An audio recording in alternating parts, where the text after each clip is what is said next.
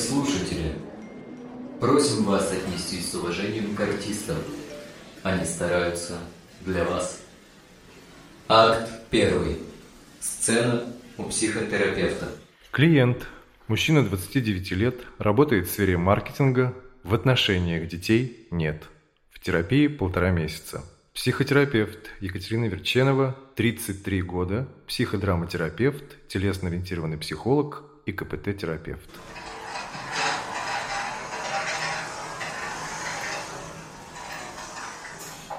Привет. Я видела твое сообщение. Ты хотел отменить сегодня встречу за несколько минут до начала. Что-то случилось? Привет. Я снова, снова почувствовал паническую атаку. Казалось, что я не могу даже дойти до кабинета.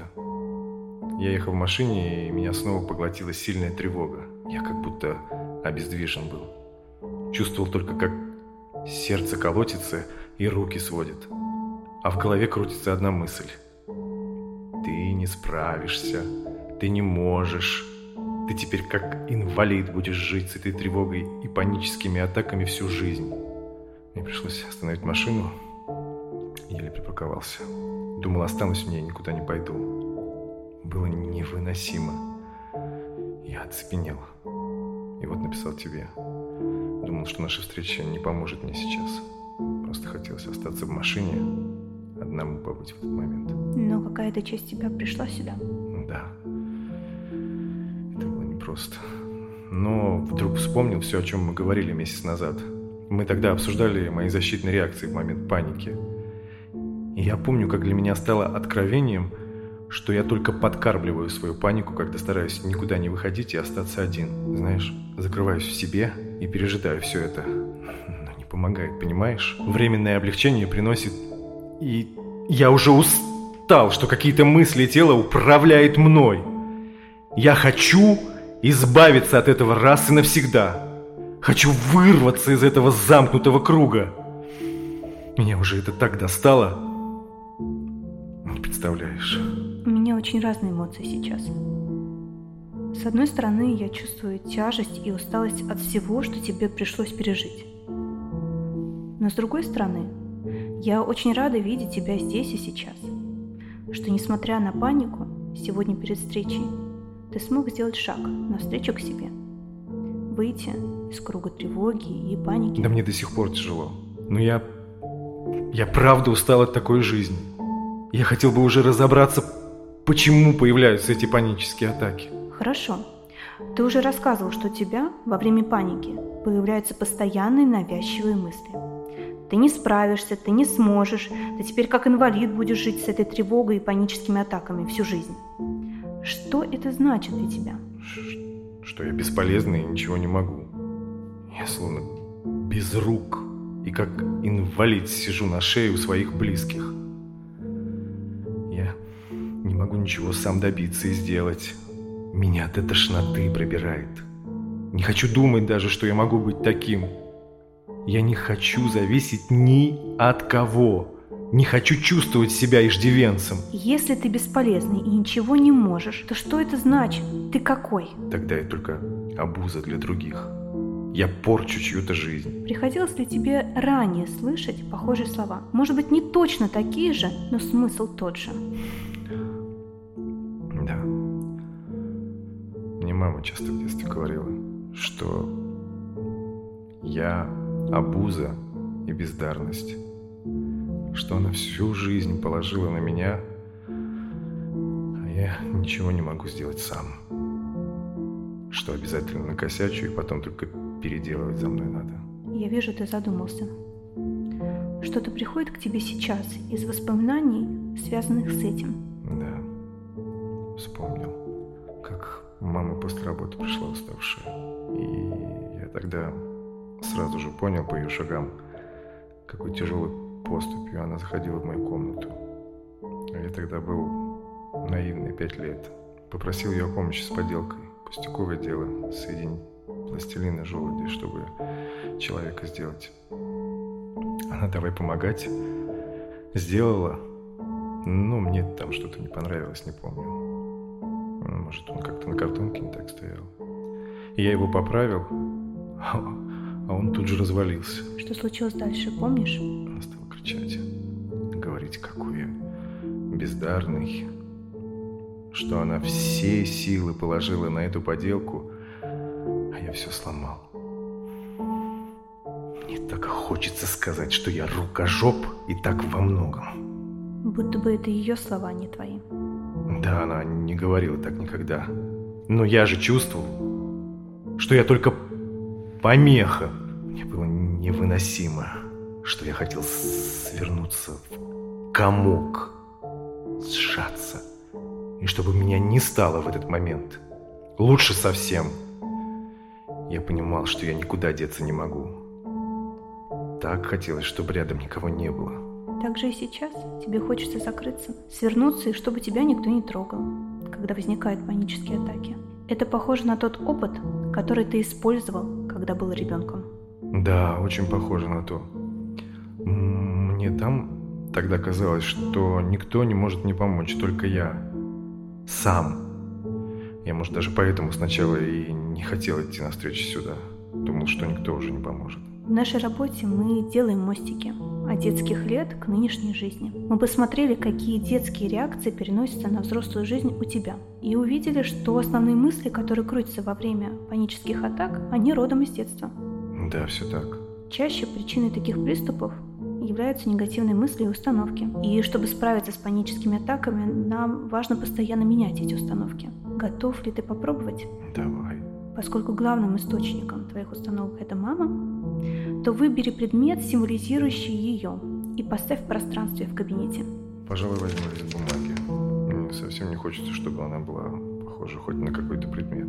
Отлично. Теперь выберем предмет на роль ребенка, который не мог тогда ничего сказать маме, который был вынужден находиться и слушать все это.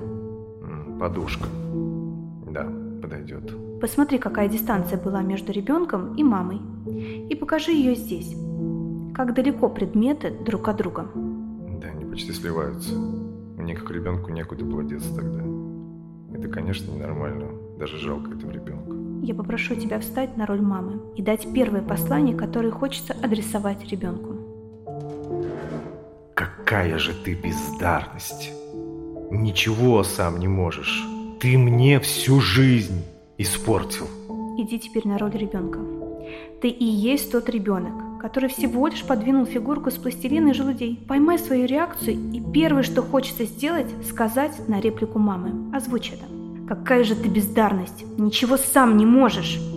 Ты мне всю жизнь испортил. Не страшно. Я не хочу двигаться и говорить. Мне хочется, чтобы меня не стало. Хочу свернуться в клубок. Посмотри на сцену со стороны. Как тебе кажется, есть ли кто-то из взрослых, кто мог бы заступиться за ребенка тогда? Может, он не жил с вами, может, не мог быть в тот момент, но если бы он узнал, что такое происходит, то он бы мог заступиться. Да, мой дедушка. Это папа моей мамы. Он часто за меня заступался, просто жил в другом городе и не видел такого обращения. Но стоило маме повысить на меня голос или сказать какую-то извительную гадость, он тут же заступался. Выбери предмет на его роль и поставь в этом пространстве. А можно свои предметы брать? Да, конечно. Я возьму монету. Дедушка нумизматикой занимался, и он мне эту монету подарил давно-давно. Она простая совсем, ничего ценного, но дорога мне. Я ее везде с собой ношу, как талисман. Сейчас иди на роль деда и дай послание. Что хочется ответить на фразу «Какая же ты бездарность! Ничего сам не можешь! Ты мне всю жизнь испортил!» Не смей так говорить с ребенком. Если я еще раз услышу, как ты обращаешься с моим внуком, я лишу тебя родительских прав и буду воспитывать его сам. А тебе, мой родной мальчик, я хочу сказать, что ты самый удивительный ребенок, которого я видел. Ты все сделал так. От тебя не зависело, что поделка могла сломаться или упасть, или еще много чего могла. Я тебя люблю, и я всегда с тобой.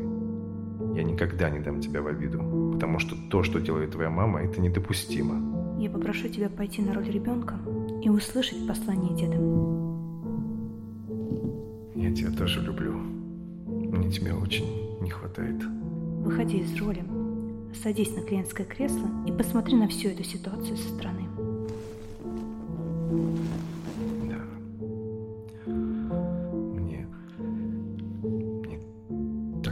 и слов поддержки, что я могу,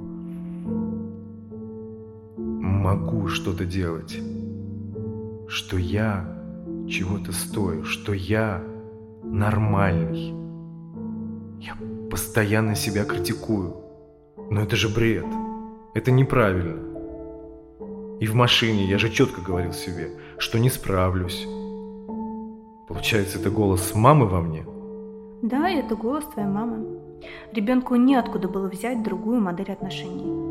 Вот и звучит это так, как собственный голос. Я сейчас очень злюсь на нее.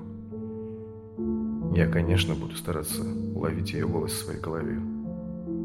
Но это непросто. Все смешалось. Как же так? Она уже давно умерла, а так глубоко сидит в моей голове. Это правда. Чтобы выстроить убеждение по-другому, потребуется время. Чтобы завершить сегодняшнюю работу, я попрошу тебя на какое-то время представить, что ты снова в машине, и у тебя паническая атака. Попробуй представить все телесные реакции, отловить свои ощущения, когда ты слышишь голос, ты не справишься, ты не можешь. Мне сразу хочется сказать, перестань, мам, я знаю, что это твой голос. Я знаю, что я могу, я справлюсь, если мне это надо. Возвращайся в нынешнее состояние. Как ты сейчас? Знаешь, мне даже тяжело было войти в состояние паники. Есть ощущение, не могу сформулировать, ясного взгляда, что ли. Теперь ситуация в машине перед сеансом кажется такой простой, понятной. Да, да, самому, самому надо учиться управлять своей собственной жизнью. Я – это я.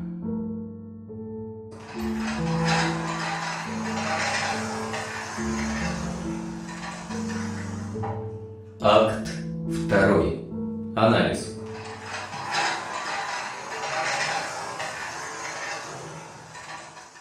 Поехали. Пишем. Привет, Кать. Привет, Аль. Ой, спасибо тебе большое. Спасибо за огромную работу, которую ты проделала для того, чтобы создать образ в первом акте. Можешь рассказать, о чем сессия?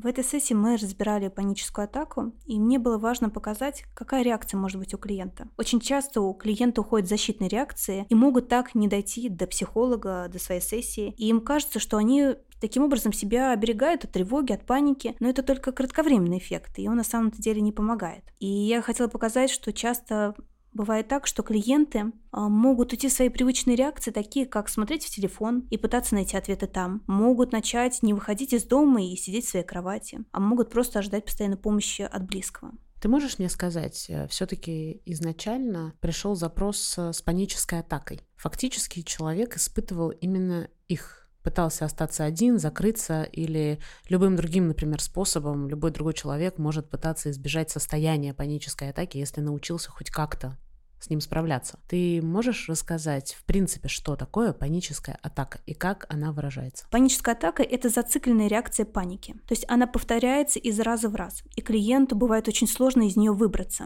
То есть это как замкнутый круг. И, как правило, паническая атака, она прорастает из травмирующего детства либо сильной тревоги и стресса. Скажи, а мы говорим о том, что она прорастает из детства, стресса, а бывают какие-то приобретенные штуки после тяжелых переживаний, случившихся недавно. То есть никогда не было, и вдруг человек понял, что у него сбивается дыхание, и он абсолютно теряется в пространстве. Да, такое бывает. Мы все подвержены стрессу, и это может быть обычная стрессовая реакция, просто умноженная в сто раз. Но все-таки чаще бывают предпосылки, которые на самом-то деле мы не замечаем, не видим, и они где-то долго спят. Но потом в какой-то момент под триггером они могут просыпаться заниматься. Слушай, ну это только первая часть сессии была о панической атаке. Дальше вы продвинулись гораздо глубже, то есть э, термин, который я помню из предыдущих выпусков, это интроект, или что это? Да, мы всегда работаем с интроектами. В психодраме есть такое понятие, то есть это образ наших значимых людей, которые мы видели в детстве. И нам очень важно их проработать, потому что интроекты несут разные установки, которые сейчас уже не работают. И в психодраме мы действительно используем такую технику, такой подход, как doing, undoing и redoing. То есть что это значит? Мы находим образ этого интроекта, мы дальше пытаемся изменить установки, и потом мы должны провести некий тест в реальности, а как бы клиент себя реагировал и вел, если бы это произошло снова. Слушай, то есть ты фактически строишь абсолютно другие связи между событиями. Ты ломаешь автомат, который заложен в детстве. Да, мы действительно перестраиваем нейронные связи и таким образом формируем новые убеждения. То есть отбрасываем те убеждения, которые уже не работают и отнимают очень много энергии, и формируем новые. Ой, слушай, а, такая сложная сессия, столько всего там. Я обычно спрашиваю в конце, как бы ты работала с этим клиентом. Но мне кажется, это важно спросить сейчас. Просто потому, что все не так однозначно. И образ матери здесь э, деспотичный, суровый. Он ведь скорее образ, а не реальность. Мы в психотерапии всегда имеем дело с образами. То, как мы представляем своих родителей либо других важных людей в нашей жизни. То есть это наша собственная интерпретация тех людей, которые есть в реальности. Я помню из сессии, что дедушка нашего клиента. Он отец именно матери. Все так. И паттерны поведения, которые мы проецируем на своих детей, чаще всего закладываются нам своими родителями. Идут или копии, или антикопии от противного. Все так. Чаще всего мы имеем некую данность того, как в дальнейшем будут выстраивать отношения наши собственные дети. Стоит нам заложить зерно, и оно прорастет именно таким образом, как мы его и выращивали. Скажи, пожалуйста, если мы говорим о фигуре деда, которая по факту, судя из того, что он ему говорит, это действительно очень глубокая история. Он говорит э, своему внуку, что он лишит его мать родительских прав, и он кричит на эту женщину, ровно так же, как его дочь кричит на своего сына. А у внука, у твоего клиента складывается впечатление о деде как о герое, Будешь ли ты в работе это взращивать или ломать, или как-то с этим дальше двигаться? В психотерапии мы всегда ищем ресурс клиента. Мы не можем идти в травму, либо другое в сильное переживание без ресурса. То есть психика не выдержит, она просто не откроется для трансформации. Поэтому мы будем искать и находить те фигуры, которые значимы для ребенка и для взрослого сейчас. Даже если для кого-то этот образ дедушки мог быть не особо-то ресурсным, а деспотичным, но для маленького мальчика в тот момент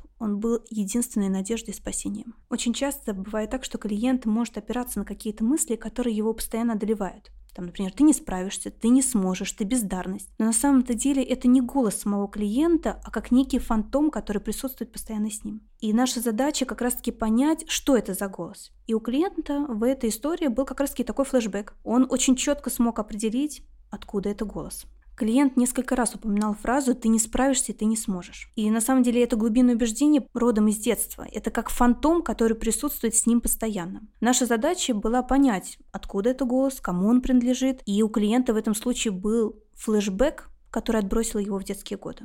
То есть сам клиент смог понять, чей это голос какая это сцена, какая ситуация. И именно там, когда мы туда погрузились, клиент дальше смог найти ресурсный для себя образ, а кто бы мог его защитить. Потому что если мы возьмем ситуацию лет через 10, то наверняка там был бы другой образ ресурса, либо давлеющей матери. Возможно, картина выглядела бы по-другому. Но именно та картина выглядела так. Скажи, пожалуйста, в чем дальше заключалась бы ваша работа? Твоя работа как психодраматерапевта? На самом деле мы можем применить много разных психодраматических техник. Могли бы использовать разные заходы. Может быть, устроить коммуникацию с телесным симптомом, может быть, устроить взаимодействие внутреннего ребенка и взрослой части. На самом деле, это невероятная возможность психодраме, потому что, чтобы мы не разыгрывали в своей голове, мы всегда это можем разыграть в пространстве. Поэтому я и люблю психодраму, потому что в ней очень много спонтанности. Кать, а где тебя, в принципе, можно найти и как можно записаться к тебе на сеанс, кроме того, что все твои контакты мы, конечно, оставим в описании. Я работаю в корпорации добра Me Нигины Абаевой. Me – это дом терапии, куда приходят с любыми запросами взрослые, дети, пары, целые семьи, как на личную, так и групповую терапию. Me – это объединение квалифицированных и профессиональных терапевтов, Современная школа психологии с лучшими программами подготовки, повышения квалификации, супервизионными терапевтическими группами. Мы вместе с э, Talk to Me, А2 студия и Корпорация Добра предлагаем бесплатную помощь в подборе психотерапевтов и скидку 20% на первую сессию, как очно, так и онлайн. Когда вы звоните в центр Talk to Me, говорите администратору ваше пожелание и промокод по-другому. Подробности и контакты центра мы оставим обязательно в описании. Это не реклама. И мы знаем, что можно по-другому. Над спектаклем работали актер театра Виктюка Алексей Галкин, актер Роман Терехов, психотерапевт Екатерина Верченова, саунд-дизайнер Игорь. Просто Игорь. Продюсерка Аля Миркина. Все, пока. Пока.